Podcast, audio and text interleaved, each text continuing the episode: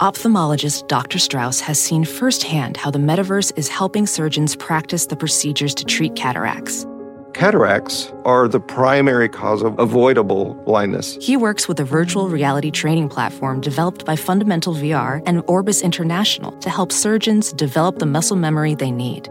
The result? More confident, capable surgeons. And even more importantly, patients who can see. Explore more stories like Dr. Strauss's at meta.com slash metaverse impact. At Bet365, we don't do ordinary. We believe that every sport should be epic. Every goal, every game, every point, every play. From the moments that are legendary to the ones that fly under the radar. Whether it's a game-winning goal in the final seconds of overtime or a shot on the goal in the first period. Whatever the sport, whatever the moment. It's never ordinary at Bet365. 21 plus only. Must be present in Virginia. If you or someone you know has a gambling problem and wants help, call 1-800-GAMBLER. Terms and conditions apply.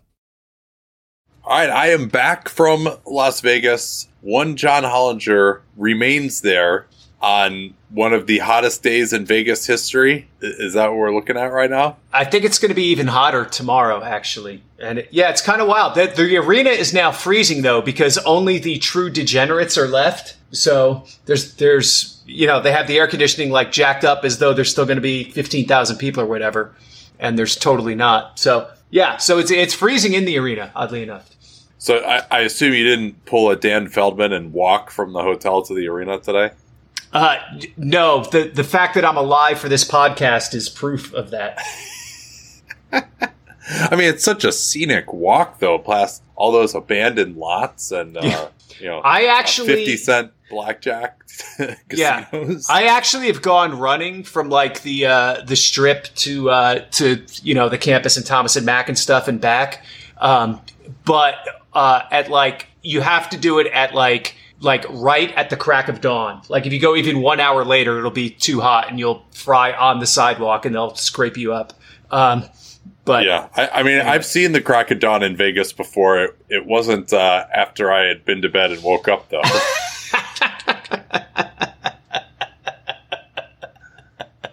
Although that that was that was many many moons ago for me now. Yeah. All right, so we want to catch up here. It's been it, when we last recorded, I think it was about 10 days ago, and we had most of free agency in the rearview mirror, and there's been a few things since then, like the Grant Williams sign and trade, a couple of other smaller things. But I, I think we're pretty much able to take stock now. We're not really going to talk trades too much. We still have Lillard and Harden and possibly Pascal Siakam to resolve themselves uh, in some form or fashion here. But I want to just go through and talk about uh, the offseason and how it maybe differed from expectations and uh, go through some of the categories uh, as we like to do here. So let's uh, begin with this. What is the best contract that was handed out in this free agency uh, pretty shocking to say this team's name in reference to a uh, to a good like free agent decision. Uh, Austin Reaves with the Lakers. I mean, that's I think I think that's the winner winner chicken dinner right there. I mean, the fact that they didn't get pressed a, a by another team's offer sheet to do uh, to do the max contract, the Arenas rule contract, which would have cost them a lot more in the out years. But the fact that they still got him on a four year deal and they didn't even they didn't even present the Lakers with a short offer sheet. You know, the um, the two plus one, which is another thing that could have been done by another team. And th- the fact that the Lakers got him for the four years on that number, I thought that was a total win for them. It absolutely was. How much credit do you think they deserve for that? Yeah, well, that's I mean that's one of the tricky things with free agency. At a lot at a lot of these, it's not like oh well, our you know our value model you know picked out this this guy and um, so it wasn't it wasn't like a surprise I guess, but just the fact. I mean, I give them credit for so blatantly uh, not I don't know if blatantly is the right word, but because they telegraphed that they would match no matter what, I think teams were dissuaded from even doing that max deal and just didn't even want to waste their time. Yeah, I would say that that's uh, really where they deserve some credit. Is that, uh, of course the uh, Players Association got the league to tell all these teams, "Hey, you cannot publicly say we're going to match, we're going to match any offer, and chill the market that way." But the Lakers uh, really pushed hard to leak in the media over and over and over again. Yep. We're going to match any offer. We're going to match any offer. And, and given some of their uh, cheapness in prior years. See Alex Caruso in a similar situation. Yes.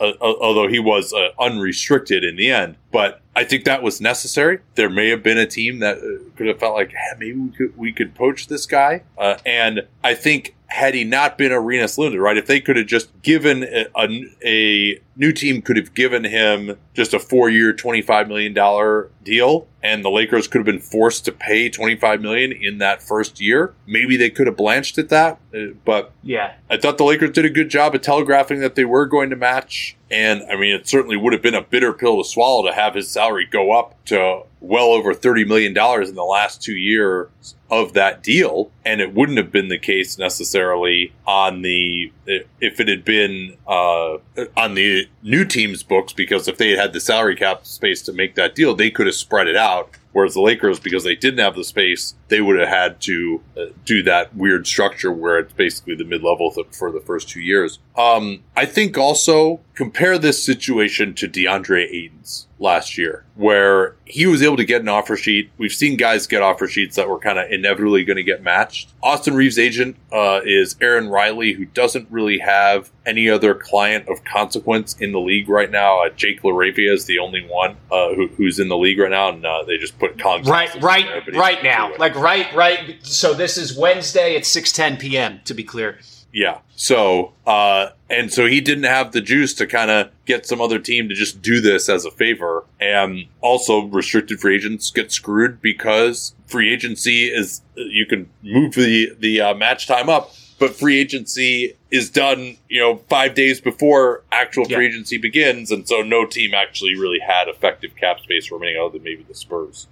Yeah, and I mean, so to the Lakers' credit, I mean, Austin Reaves wanted to stay there, I think, whereas Ayton was a little bit of a different vibe, right? So he had more incentive to kind of let it drag out, play the market, see what happened. That you know that went much later into the summer. I mean, Reaves had Reaves had already re-signed with the Lakers by the time by the time anyone could have even presented an offer sheet. Well, technically he can sign it, but the match clock wouldn't have started until July 6th, so there's no reason to do that. But just just for CBA dorks out there, uh, you can now actually sign an offer during the moratorium. It just the, the clock doesn't start ticking until after the moratorium's over, so there's no reason to do it. But uh, I mean, would you have considered? I mean, was this bad enough that you would have considered either a taking the qualifying offer, which would have been rough because he didn't even make the starter criteria somehow, or b really pushing hard for like a compromise, like a one plus one, where he could get back out on the market again, but as a restricted free agent, but not be Arenas limited next year. Uh, you know, maybe the Lakers just had no reason to do that. But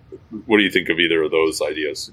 I think if the Lakers had been up against a bigger tax uh, problem. I think that one plus one might have been tempting for them, but because they weren't, it was just like, yeah, we're fine giving them twelve. Like we'll, you know, we'll be fine. So. Oh, you're thinking even a one plus one at less than the most they could do? Uh, yeah, yeah. I just don't know if you're the Lakers because because an offer sheet, um, you know, because the offer sheet has to be for two at least like it, the one plus one is like we, we don't have to do that. I mean, you, yeah. you got. I mean, the idea being that. that. he still would be restricted though again next year, and they could still kind of get him on a longer term deal. But yeah, I mean, I guess they really would.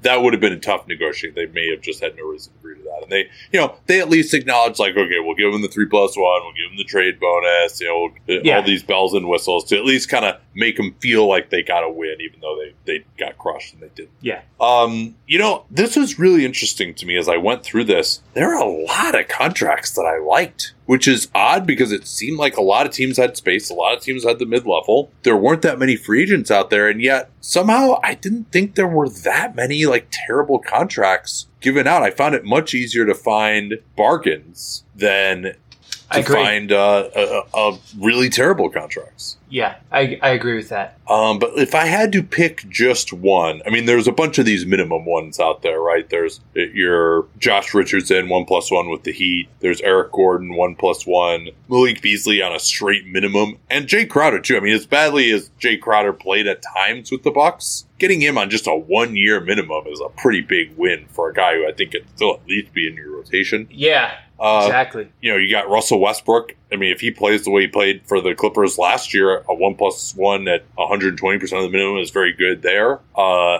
I thought Dennis Smith Jr. and Lonnie Walker at the minimum with the Nets is very good.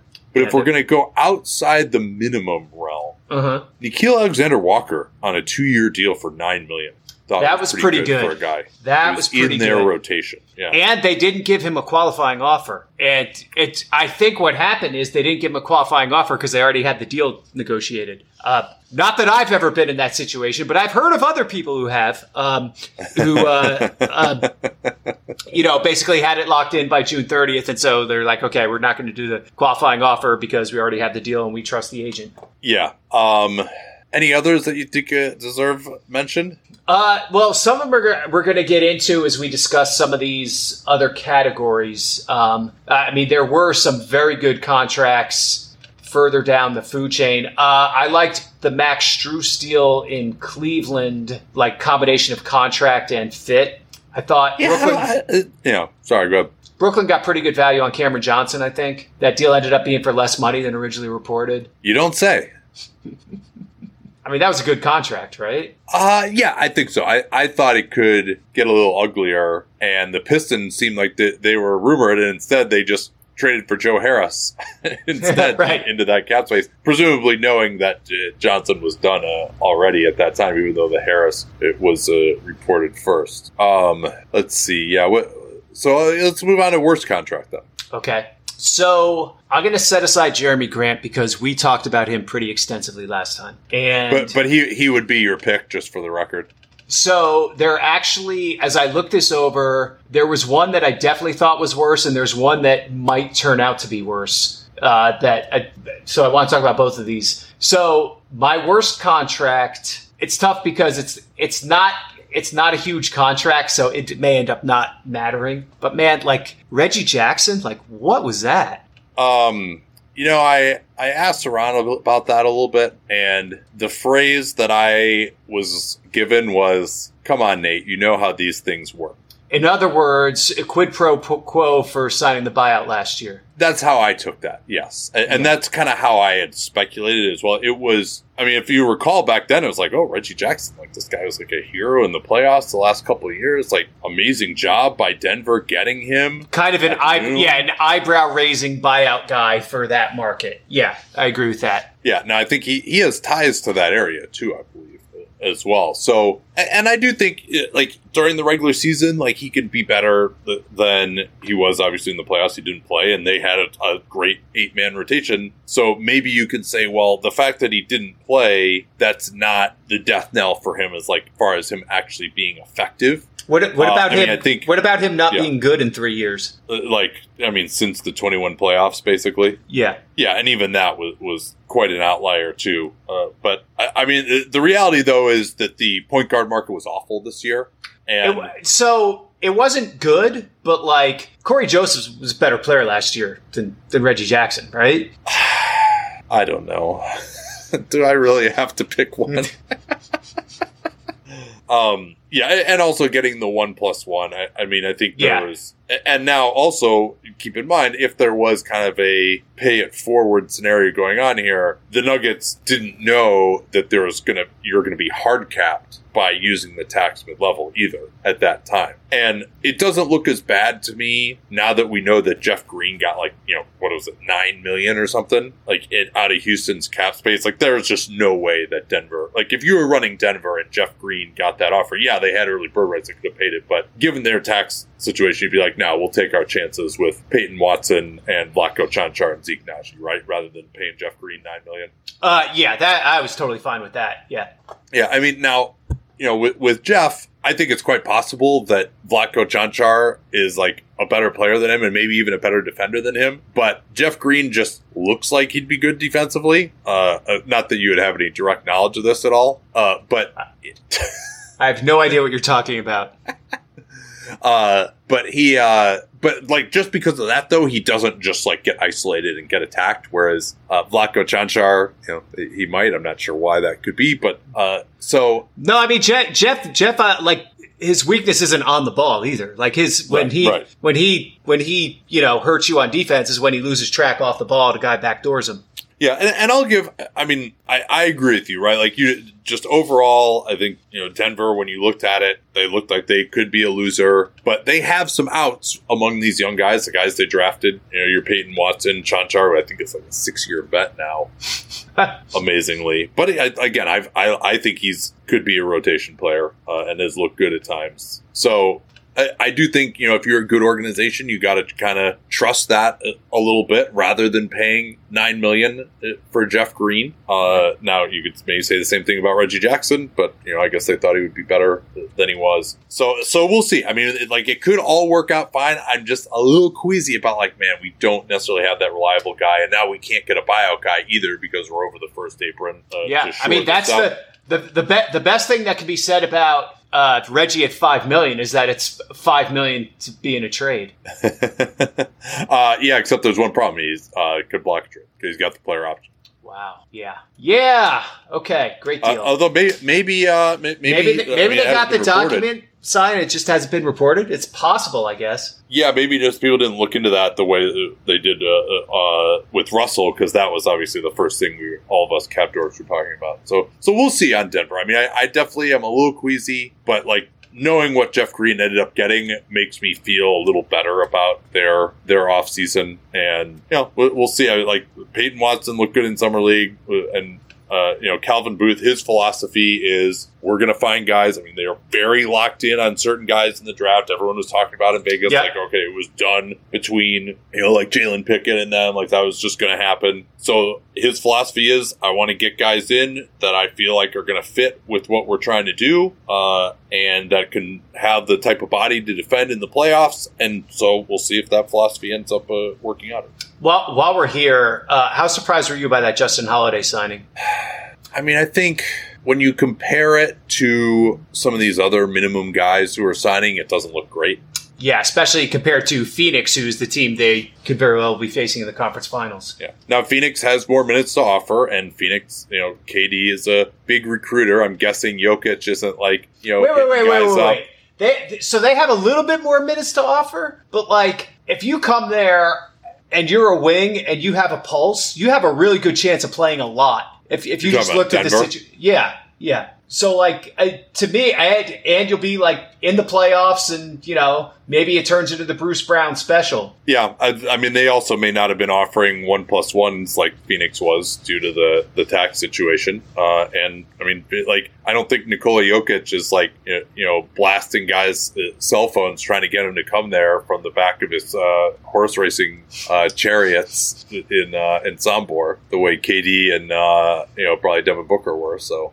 Anyone who's seen our YouTube videos knows that I don't wear formal stuff all the time. So when it's time to dress up rather than dress down, I highly recommend Indochino. They were the official outfitter of my wedding. I got my tux from there. All my groomsmen got their sport jackets from there as well. I felt really good about having them be the outfitter of my wedding because all my groomsmen were going to get stuff that they could continue to wear that fit them perfectly. Because when you go somewhere else, you're not going to get something that's made for you. So why not measure yourself in 10 minutes or visit a showroom rather than feeling like you're wearing somebody else's suit that they tried and failed to tailor for you. And not only does Indochino have the suits that made them famous, but now they've got everything. Blazers, pants, women's wear, outerwear, designed and made for you. Hundreds of high quality fabrics to choose from. European wools, linen, cottons, tons of colors, tons of patterns. You can customize things like the lapel, the vents, the pockets, and you'll get a piece that is personalized for you in fit and style. So level up your game with Indochino. Go to Indochino.com and use the code PER. Easy to remember because John invented it. Use PER to get 10% off any purchase of $399 or more. That's 10% off at Indochino, I-N-D-O-C-H-I-N-O, Indochino.com. And don't forget that PER code to let them know you came from us.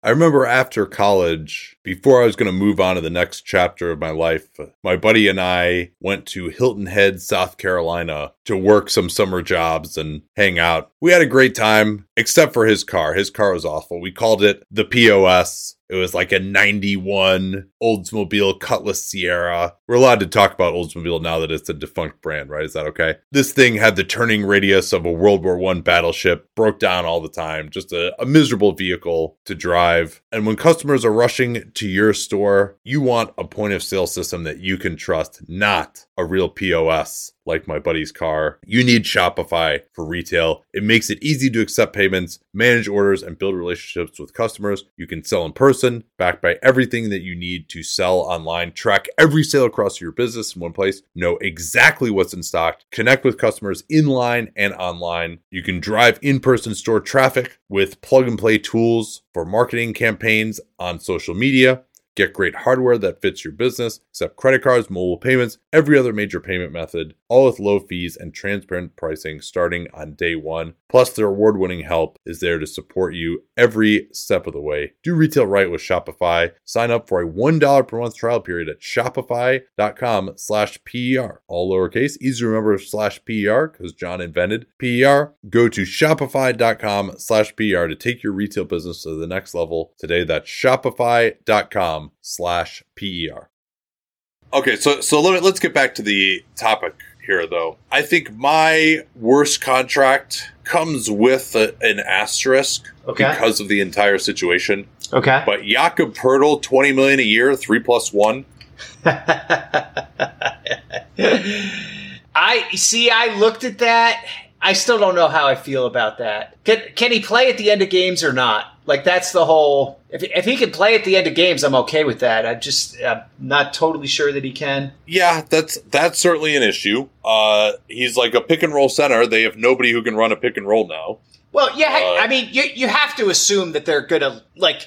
You're signing him for a length of time that assumes at some point you will have a real roster um, for the team, right? Like you're not just going to have like a bunch of six nine guys trying to go one on one for the next four years, right? Hopefully, maybe, Yeah, please.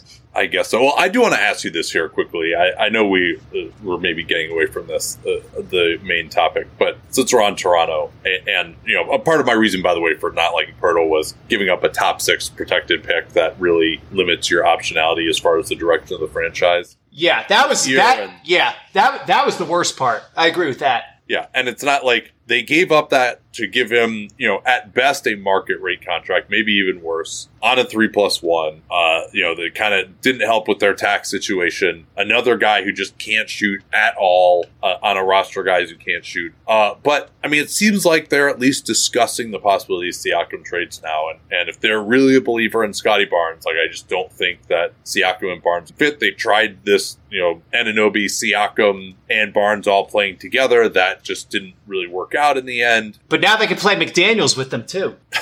Uh, what is Pascal Siakam worth in a trade? Like, let's let's say he's, I mean, he's probably looking for the max. I don't know if he's going to get like quite that much, but you know, certainly he's looking at you know twenty eight percent of the salary cap or something going forward for at least a three year deal, and that's optimistic. Probably going to be four. Yeah, Uh, he he would probably need to be traded now to be extendable before the deadline, which would be important. I think So, he, he would be an extended trade to me. Oh, just the two years. That at his age, with the money he's looking for, I don't know. I, I maybe maybe you do the Jrue Holiday special. Is that what you were thinking? Yeah, probably. I, I think. Well, yeah.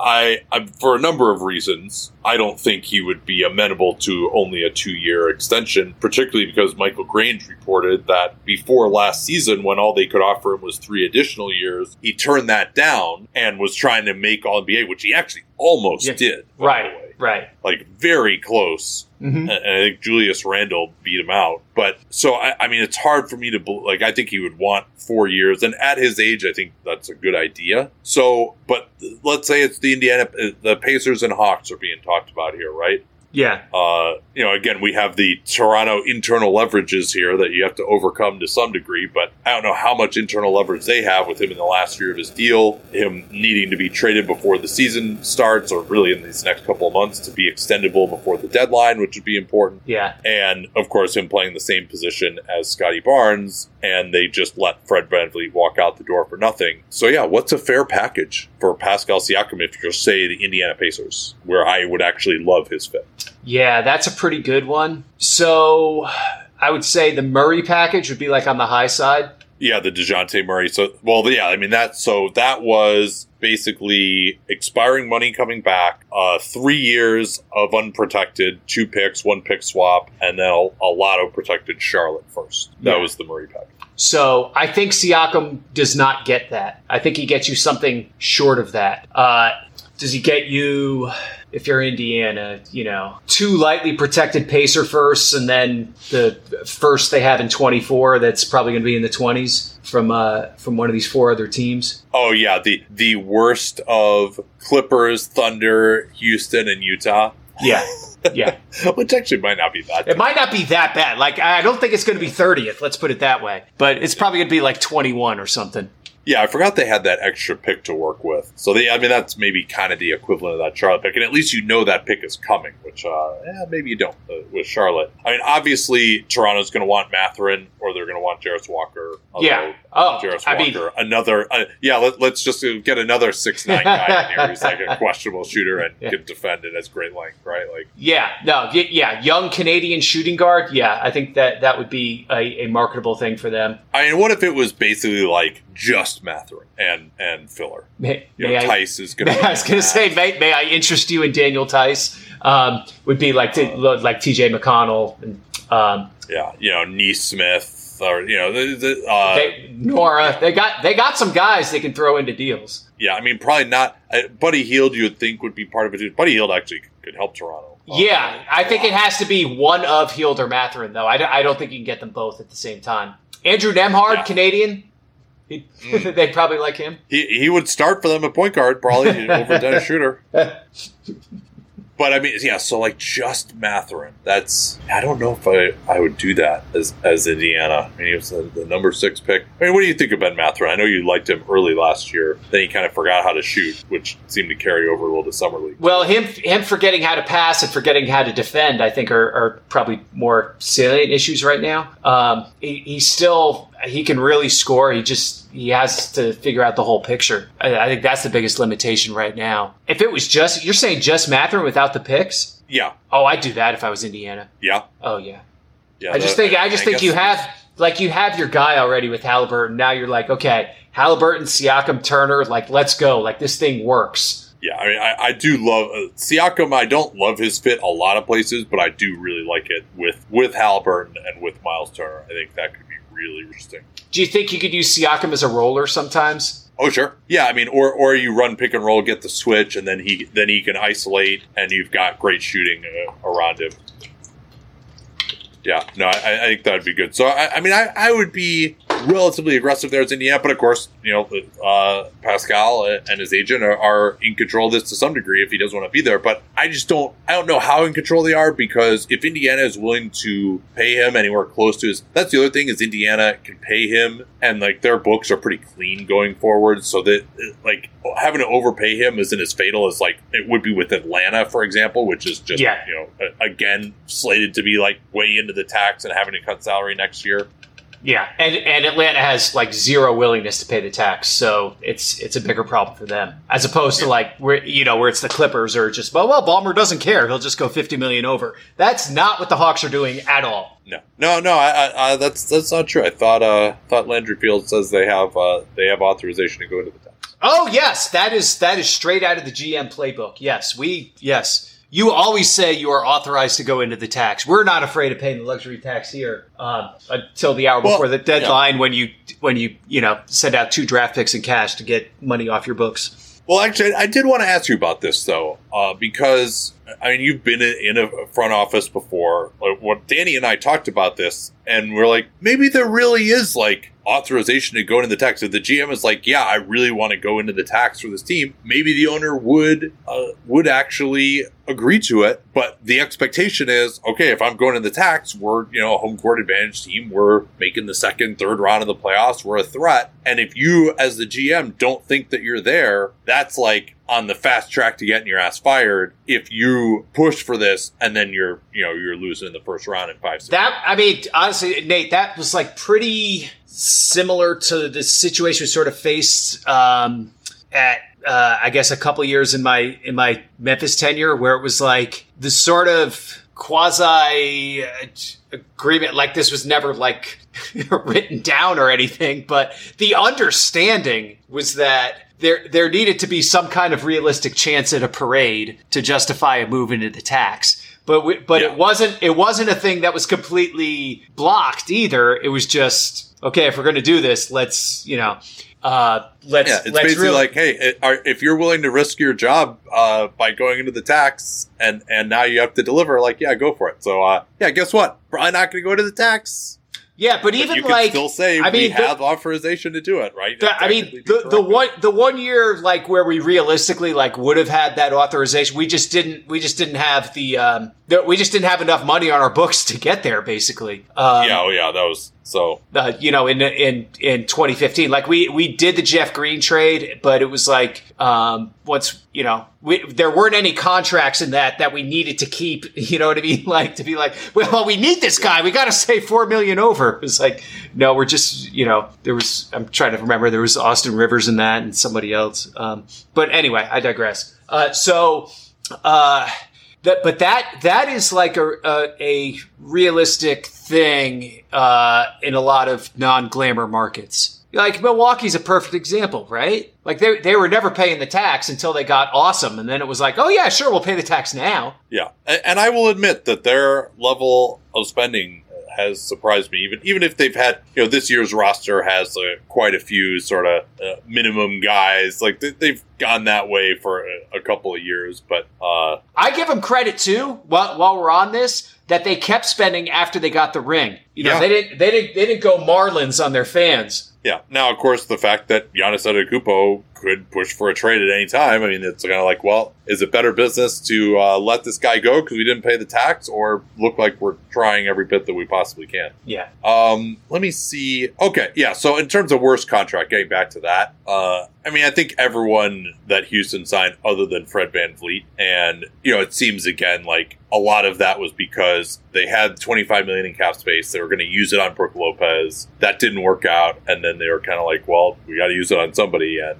Yeah. uh, they signed Jock Landale, Jeff Green, and I mean that Brooks contract is uh, quite pricey. You know, they, they blew, gosh, almost forty million dollars. No, in the end, because of their cap space machinations, maybe a little bit less than that, like thirty-seven on Brooks, Landale, and Jeff Green. Yeah, that's correct. Uh, actually, it's closer to 40. Yeah, Depends on the incentives, I guess, but yeah, we haven't seen what they are. But greens are greens are likely incentives. So yeah, I mean those are ones. I mean the Landale one, Green one, like those are uh, one year deals. Like that's fine. I mean the the Brooks one though, especially after seeing Amen Thompson for even three quarters, I'm like, man, I don't know if you want Dillon Brooks in front of this guy like for very long. And also, like taking up shots and not being able to shoot at all. Like he, I- mean, I maybe he'll help their defensive culture, and I, I'll uh, have egg on my face there. But I, that was the most shocking, I would say, of the summer that he got that much. Like I was thinking it would be, you know, maybe slightly above the mid level. So I thought I. I mean, we, this is actually the next item on our list, so we can move into this. I had Yeah, him down. most surprising contract. Most surprising contract. I wrote down Dillon Brooks. So the thing that surprised me, I'm with you. I thought he would get like three for 50. Um, I thought in a weird way, the fact Memphis said he wouldn't be back actually might have helped his market a little bit because now every team knew they could, he was gettable. So they, they, you know, put maybe a little more energy into it as opposed to some guys who are just like, yeah, you know, do we really want to go down that road if he's just going to go back to his team? Um, fourth year for him really shocked me, right? Because, uh, you know, the old saw is that it's not the money that hurts teams, it's the years a lot of time. Now, you can't give like six year deals to Moochie Norris or somebody anymore. So the league is like cut back on some of that a little bit. But going out four years when you're only going out two with VanVleet and you're only gonna you were only gonna in plan A you were only gonna do the same with Brook Lopez. Like I just don't know who they were bidding against that was willing to do that fourth year uh, for for Dylan. So I that that part surprised me. Obviously they jacked up his contract amount and then did it as descending money once once Plan A fell through on them in free agency. Uh, so so yeah, the amount is a little shocking too now. But to, to me, even more than that is just the the fourth year on him really surprised me. Professional welder Shayna Ford used VR training developed by ForgeFX to hone her skills as a welder. The more time that you spend practicing it, that's what separates a good welder from a great welder. VR training can help students like Shayna repeatedly practice specific skills. Virtual reality definitely helps because the more muscle memory that you have, the smoother your weld is. Explore more stories like Shayna's at meta.com slash metaverse impact. At Bet365, we don't do ordinary. We believe that every sport should be epic. Every goal, every game, every point, every play. From the moments that are legendary to the ones that fly under the radar. Whether it's a game-winning goal in the final seconds of overtime or a shot on the goal in the first period. Whatever the sport, whatever the moment. It's never ordinary at Bet365. 21 plus only. Must be present in Virginia. If you or someone you know has a gambling problem and wants help, call 1-800-GAMBLER. Terms and conditions apply.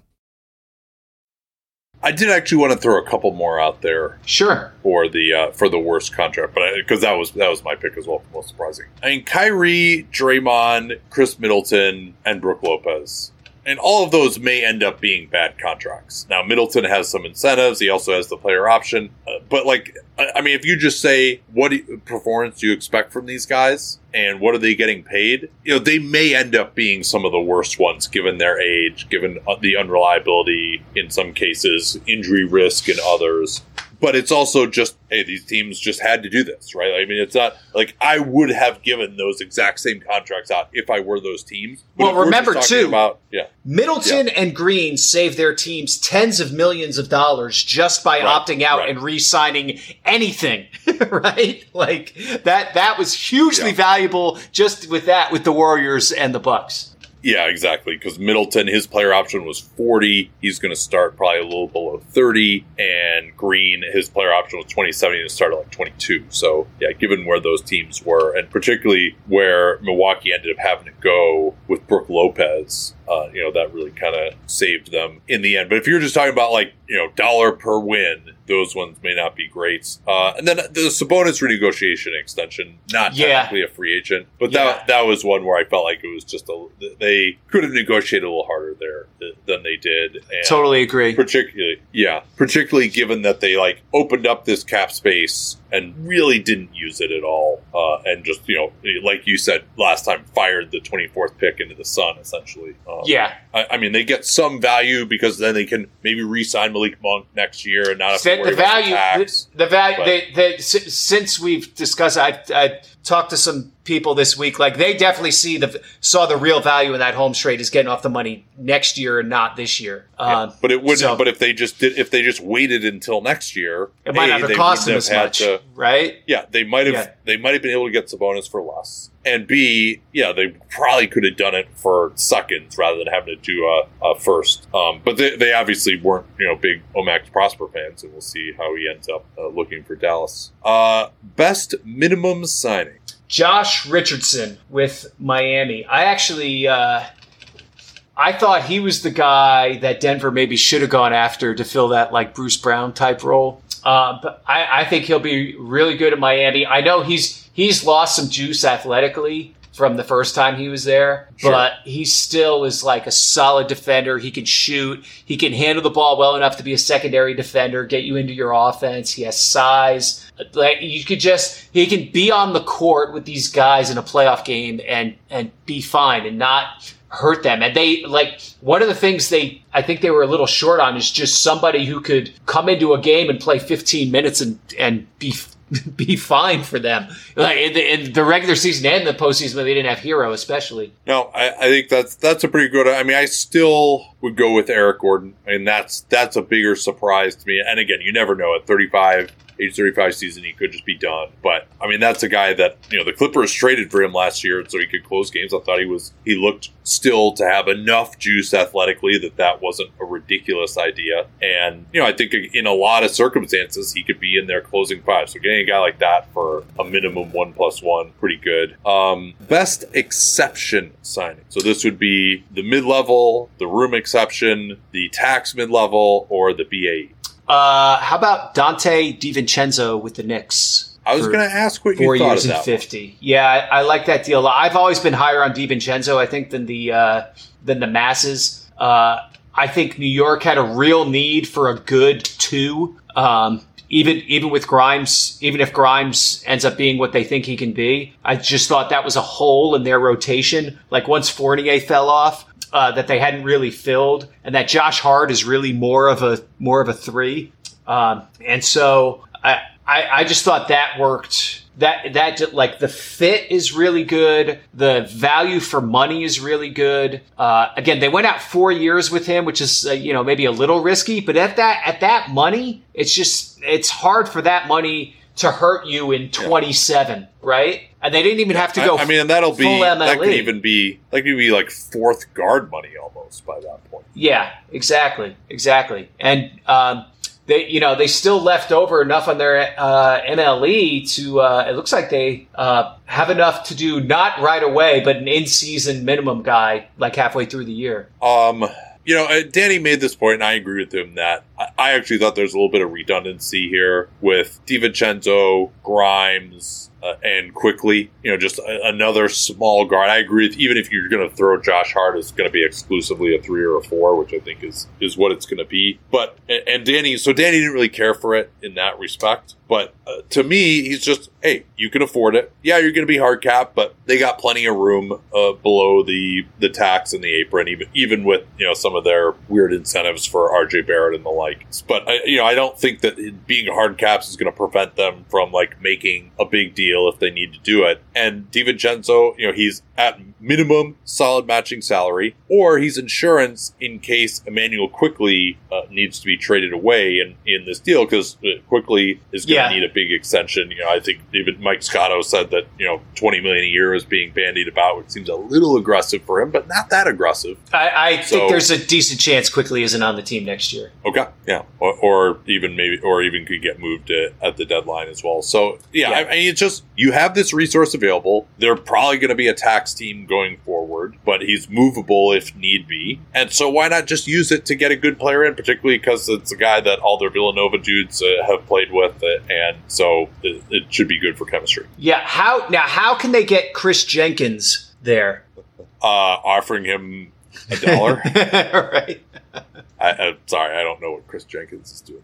Uh, so I, will throw another one out there, though. Okay. Thought Jevon Carter on a two plus one at six million a year was very solid, particularly because you know that's slightly above the tax mid level, but the Bulls weren't going to use the full mid level due to their tax issues and their apparent unwillingness to just stretch Lonzo Ball at this point. I was lukewarm on this. And the reason I was lukewarm is because the specific role where Jevon Carter excels. I mean, you can argue. I, I know. The, I think I know what the Bulls were thinking here. That we're going to plug him into the Pat Beverley role. Yeah, I, I, mean that's that's what I was thinking too. That's yeah. why I thought it's. I think he's a good fit next to LaVine and or DeRozan. Yeah, I just I I just wonder if you actually needed somebody who can dribble a little more next to those guys um, that then he's going to be able to to give you. Like I wondered that with Beverley there too. I mean, they got obviously they got to a certain point with it, but you know, there there's a difference between saying the Bulls were more successful in the second half of last season than the first half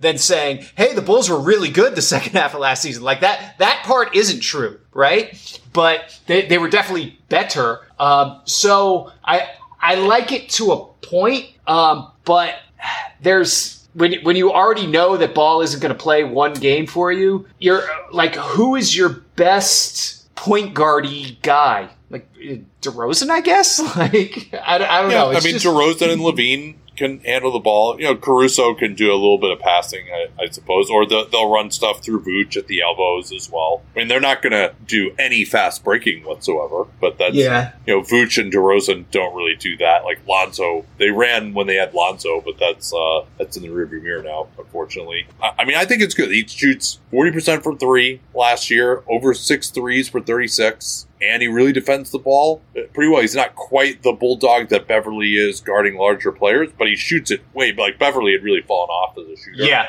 Yeah. And so, I, like, I, again, just given the resources at hand, like, I think they got someone who's probably going to close for them a lot of nights for six million a year. And yeah, he's not a perfect player by any means, but I think like they needed someone who could both defend the ball and shoot, also prevents them from having to overplay Alex Caruso, who's really probably more of a twenty-five minute a game guy for them, and he almost like plays the three and the four for them. Uh, yeah. in, in some of these lineups. So I, I think that's I think he's really good there, like someone who can defend the ball and shoot. They're again with how miserable this point guard market was. Like I don't see anyone else they're getting for their six million a year. I was pleasantly surprised. And you, are you not a Gabe Vincent guy?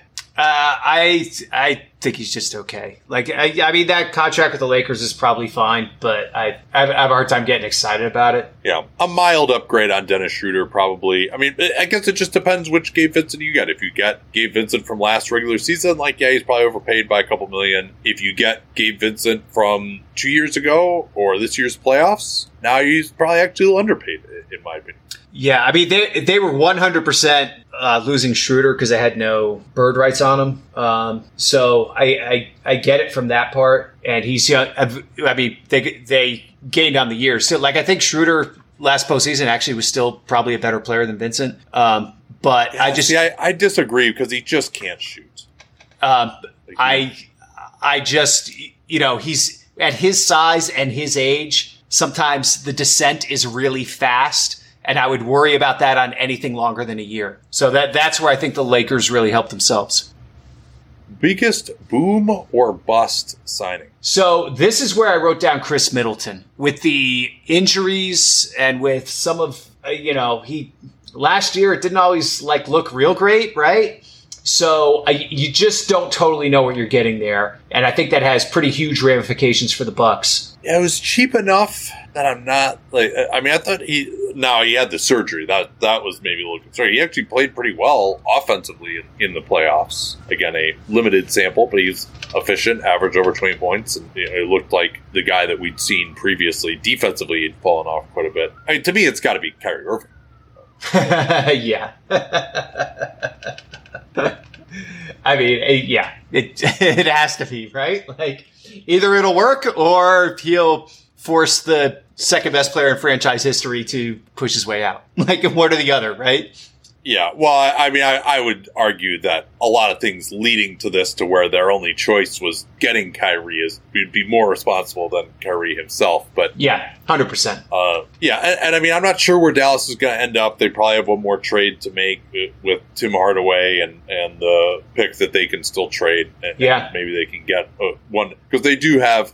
They don't have like really any other truly established starters on the team, but I think they do have some outs in that regard. But and I think you know three years that they got out of that at least, and it wasn't the full max. They're able to do some of this stuff using the mid level, stay, uh, stay, below the hard cap when bringing in uh, Grant Williams. Yeah, that's uh, so. I, I, think they did okay there. So yeah, I mean, I don't know. It certainly has a lot of bust potential, the boom potential. I don't know. I mean, maybe they'll just be the best offense in the league, and they could be slightly adequate defensively. They'll win fifty games, and then you don't want to face Luka in a playoff series. Maybe yeah, I mean that's that's the big thing. I think is can they get to a halfway decent playoff seed, and then everyone's it's it's like the Clippers with Kawhi a little bit, where you're just look at that and like, okay, I, I want nothing to do with that dude in a seven game series. Most impactful signing for this year only that changed the fortunes of the team signing the player the most for this year. That's pr- probably where I would go with Fred VanVleet. Yeah, I mean, the, the Rockets were going to be a pile of ass until they signed him, and now they have a chance to be like a real team. And then on the flip side, it completely changes the trajectory for Toronto, too, with him leaving. Yeah, in some ways, I think it almost means more for Toronto than it does for Houston. Yeah. Um, yeah. But I, I, mean, I love that signing for them, particularly getting that team option. Uh, I, I, thought that that really, given the fact that they owe that top four protected pick, I mean, that I, I would have done exactly what they did. I, I would say, uh, and he's a guy who I think would be both on and off the floor, uh, really help the development of their young guys. Um, yeah, I mean, I guess we can point to if we were going to say the biggest long term signing that matters the most. I mean, just the Mavs keeping Kyrie and the Bucks keeping their guys and the Warriors keeping Draymond. Just because, I, I mean, I would say maybe the Bucks keeping their guys because if they didn't do that, then the clock would have started on Giannis immediately. It's The, still the kind of Lopez, ticking. yeah, the Lopez Middleton thing, yeah, especially with how close they were to losing Lopez. I mean, that that would could have been a real tipping point in Milwaukee that was avoided. So that that's a big long term one. Uh, probably not the same type of thing, uh, but the Bane extension in Memphis, where you know now he's out there, now he's there for six years. I mean, they had five years, no options because of the new CBA. Welding instructor Alex DeClaire knows VR training platforms like Forge FX help students master their skills. There's a big learning curve with welding. Virtual reality simulates that exact muscle memory that they need. Learn more at meta.com slash metaverse impact. At Bet365, we don't do ordinary. We believe that every sport should be epic. Every basket, every game, every point, every play. From the moments that are legendary to the ones that fly under the radar. Whether it's a three-pointer at the buzzer to tie the game or a player that goes two for two at the foul line. Whatever the sport, whatever the moment. It's never ordinary at Bet365. 21 plus only. Must be present in Virginia. If you or someone you know has a gambling problem and wants help, call 1-800-GAMBLER. Terms and conditions apply. Best under the radar signing. We, we've hit on a few of these so far, but anyone we haven't mentioned. Keita Bates-Diop with Phoenix. Yeah, I'm really fascinated to see how good he's actually going to be. Is he still going to hit shots? I've always thought that he had pretty good size and could be an interesting on ball defender and just didn't have a place to be on the offensive end. He improved his shooting in San Antonio. So, yeah, is he, is he a guy who could possibly close for them? Yeah, I I, th- I think he's pretty interesting there as a closer because of his you know size, switchability, or whatever. Uh, yeah, there's probably people in Phoenix are like, can he play five? Like I I, I don't see that, but uh, but I could see him closing with the other four max guys. Yeah, maybe it would be a possibility. Uh, and uh, now, this guy's never been in a rotation for a real team. Like San Antonio was not a real team last year, so Yeah. you just when you haven't done it at that level. But uh, I think again, for the minimum, a guy with his size and athleticism and shot it well at least last year. You know, maybe if he's only a corner three point shooter guy, maybe that's all it ends up being. But you got to feel pretty good there. I mean, with Um, those other guys, I mean, he's shooting fungos too. Um, another one I want to talk about. Coby White got a lot better last year, and they got him for less than the mid level on three year a three year deal in his like early to mid twenties. I thought that had the potential to be like re- end up as a really sneaky good deal. Yeah, it's quite possible. Like I think he matured to the point where he was a solid third guard, and that's uh, he, if that continues, he's going to be a little underpaid. uh, I would say. Um, a couple others I can throw out there. I mean, this one has gotten absolutely zero attention, but Tre Jones coming back uh, Yeah. for what ten million a year, uh, only on a two-year deal. Interestingly, uh, in San Antonio. Um, Oshae Brissett, I think, is going to actually have to play a lot in Boston, and given the resources available, I thought that was he's only 25. He's got pretty good size. It's not a terrible shooter. Yeah, Uh, that was so, I mean, I think that's can- a nice minimum. Yeah, Yeah, I, and now I mean, you do wonder like, hey, he was kind of in and out of the rotation on the Pacers the last few years, and they desperately needed anyone with a pulse at the four. So you maybe it's just it's not going to work out, but I, I think it'll be okay. Uh, I'm sure this will be close to your heart, Dennis Smith Jr. minimum in Brooklyn. Uh, Absolutely. it was pointed out to me when I said that that he had like 47 percent true shooting last year, which is not amazing. He was asked he was asked to shoot too much. I thought he actually showed some good pick and roll craft, and, and of course his defense was awesome all defense caliber. Last year. Yeah, Um, neither of these guys have gotten much attention, but what about the two Euro guys who signed for the room exception? So yeah, Sasha Vezenkov in Sacramento, Vasa Micic in Oklahoma City.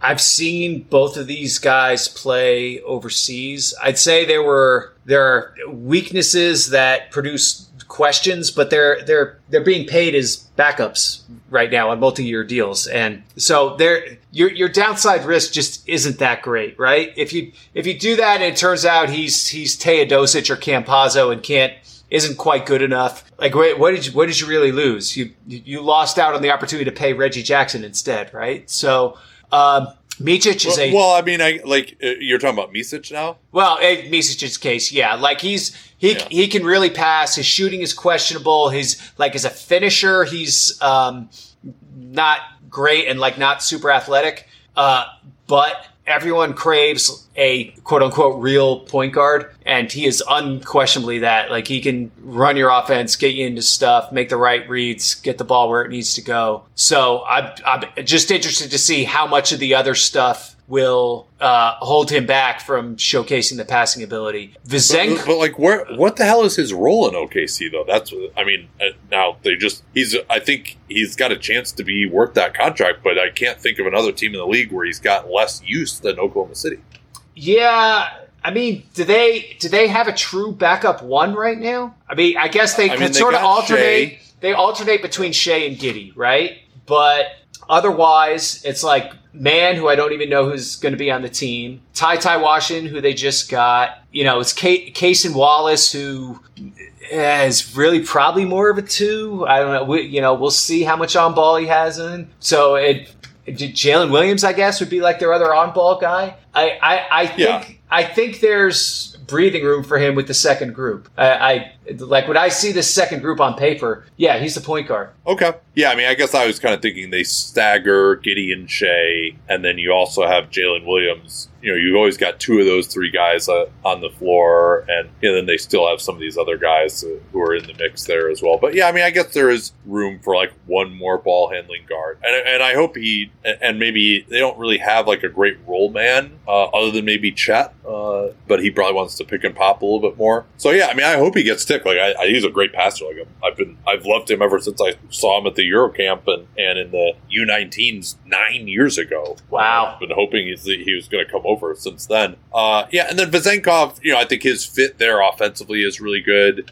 I mean, he's another guy who just can't guard anybody, probably. You know, I think he's an So- okay team defender, but he is under athletic. Yeah, definitely, definitely. Um, Yeah. I actually spent a lot of time on him when I was in Memphis, um, and like he has, he's gotten better as a shooter uh, since his his draft year because he was like an okay shooter then, but he needed to be a a, a knockdown guy, and now he's become a knockdown guy. Uh, had really good feel for the game, uh, but ability to defend in space, I think, is is a question. He has some like toughness to him. He'll rebound and stuff. He'll stick his nose in. Uh, you know, he'll play schemes fine, but he'll be hunted without without a doubt. Especially early, he'll be hunted and hunted and hunted, and we'll have to prove that he can survive. And then teams will maybe hunt him a little less. Yeah, you And know, I think he his, his lateral movement isn't terrible, but he just has like no length to contest shots at all. Correct. At that, and he's kind of he's kind of a four, really. Like he's an amazing fit offensively with Sabonis with his off-ball movement, and an absolutely horrendous fit with him in defense. Yeah, yeah, because you're yeah you're putting him out there when there's already no rim protection, so it's it's uh,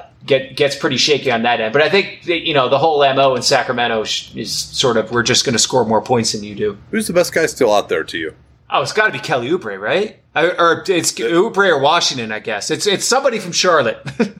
Yeah. Well, well, see, uh, one of uh, one of the topics that was making the rounds was whether Oubre will be the first guy to average twenty and get a minimum contract. uh, friend of the show, Raul Neto, is also a free agent still. Yeah, I, I mean, I think his best chance for a job was in the Steve Kerr caretaker point guard niche that Cory Joseph filled. So, he, but I mean, he still is a, a, a really good option as a third point guard. Um, I, I mean, a guy that I'm really excited about, uh, and I was last summer league. Didn't see him much this year because he's on a two way, but then he's had a great summer league again. It's uh, Dominick Barlow Yes, only 20 years old, coming off a two way. Uh, you know, I mean, the, the Spurs certainly could match, but they also have quite a roster crunch. So he, he might be. I mean, I kind of actually like Barlow's fit playing with Victor to some degree, although they have other bigs in, in that mix too. So I wouldn't let him get away as the Spurs, but he might be poachable because it seems like their plan is just to have him back on another two way, but he is technically a restricted free agent. Yeah, but I think I mean nobody's going to like break the bank. They're going to going to try to test the Spurs with like three, four million or whatever. I mean, nobody even has cap room to do more than that. I might even go up to five, John. Yeah, well, I mean, if you're the Spurs, you're gonna be like, no, we have to protect Khem Birch's roster spot. We can't match this. Like, I, I think it's just gonna get matched. Yeah, uh, there's. It does seem like if they're only offering him a two way though, maybe they don't believe in him enough, right? Because I mean, they're like Champagnie is the other guy, right? Who, who just uh, yeah, and they already. Yeah, that's actually a signing you probably love, huh? To get him at what is it, three years, uh, twelve million? Four years, twelve million. Only the Four first, years, Only the first year is guaranteed. It's a flat three each year. Uh, so yeah, I thought that was I thought that was a really good deal. Uh, they probably are trying to. I I suspect they're trying to negotiate something similar with Barlow, and they just there's no reason for them to go ahead with it right now because they still can use the cap space. Yeah. So I, I think they're just kind of dragging their feet on all that. Yeah, I mean, it's just in terms of like under the radar guys. Uh, you know, he, he's probably the one that pops out for me as a, a young guy who might also actually be might be decent. I mean, there's uh, there's not a ton out there, shall we say? A uh, couple of little trends that I noted. We we noted at the outset that there really were not that many awful deals, and there are just a lot of guys I didn't think were going to be minimum players. Like Malik Beasley is one of those guys to me, right? Like he was when he was traded, there was a thought that the Lakers might just pick that option up, Correct. and now he's getting the minimum. Yeah, I- I- that's like, that that's an like over a missed opportunity. that's an o- overcorrection. Yeah. yeah.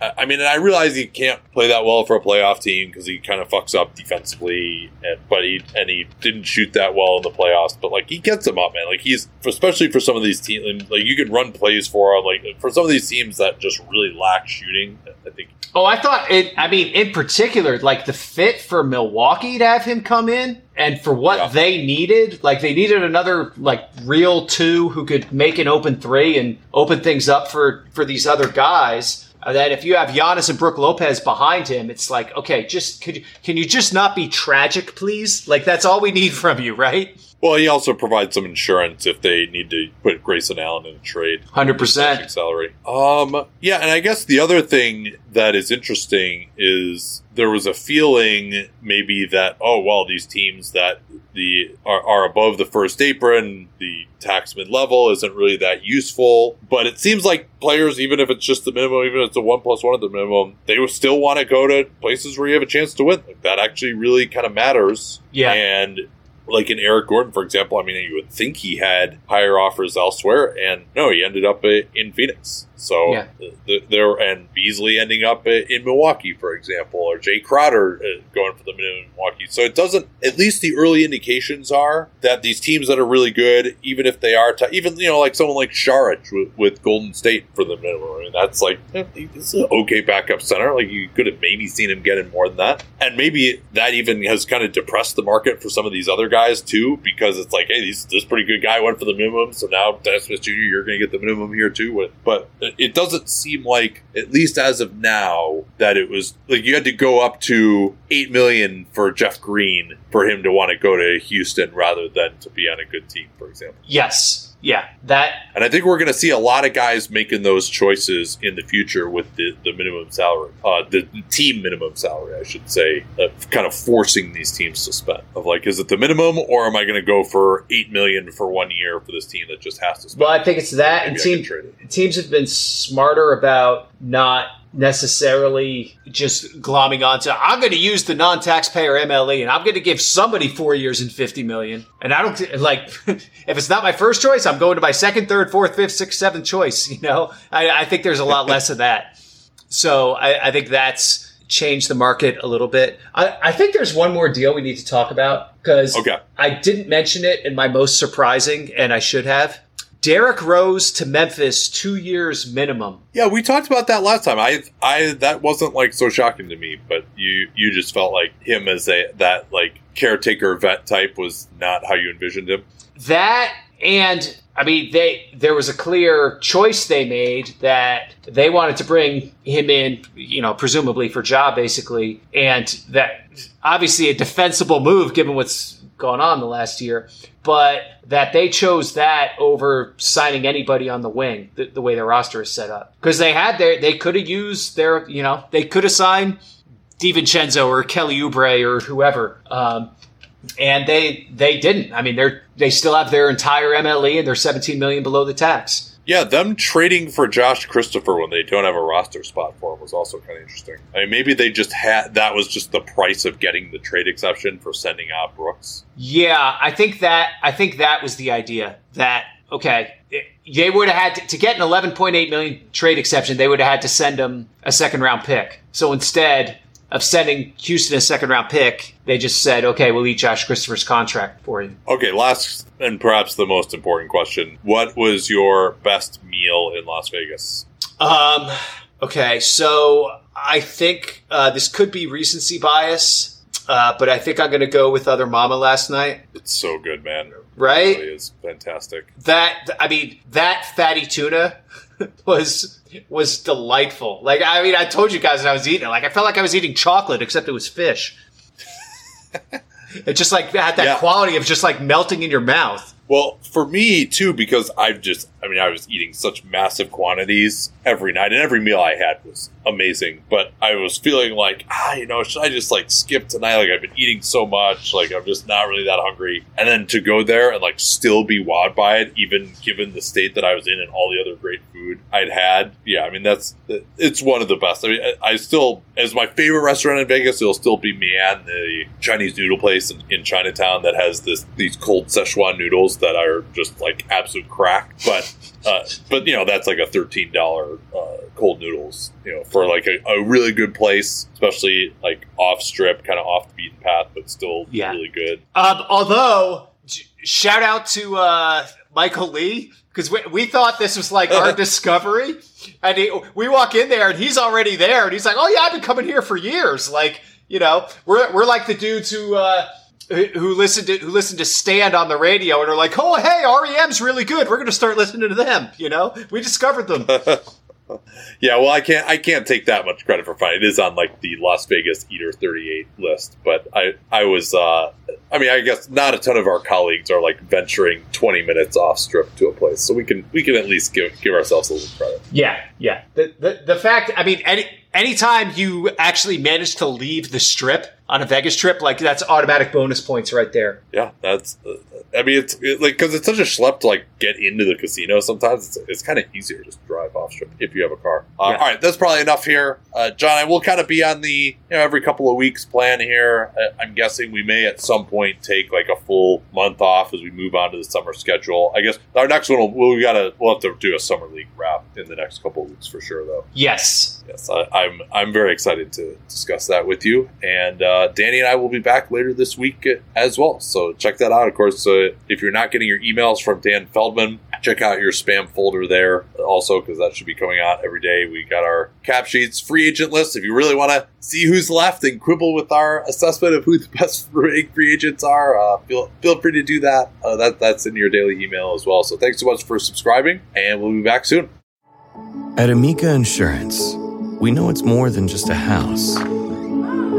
It's your home, the place that's filled with memories. The early days of figuring it out to the later years of still figuring it out. For the place you've put down roots, trust Amica Home Insurance. Amica, empathy is our best policy. At Bet365, we don't do ordinary. We believe that every sport should be epic. Every basket, every game, every point, every play. From the moments that are legendary to the ones that fly under the radar. Whether it's a three pointer at the buzzer to tie the game or a player that goes two for two at the foul line. Whatever the sport, whatever the moment. It's never ordinary at Bet365. 21 plus only. Must be present in Virginia. If you or someone you know has a gambling problem and wants help, call 1 800 Gambler. Terms and conditions apply.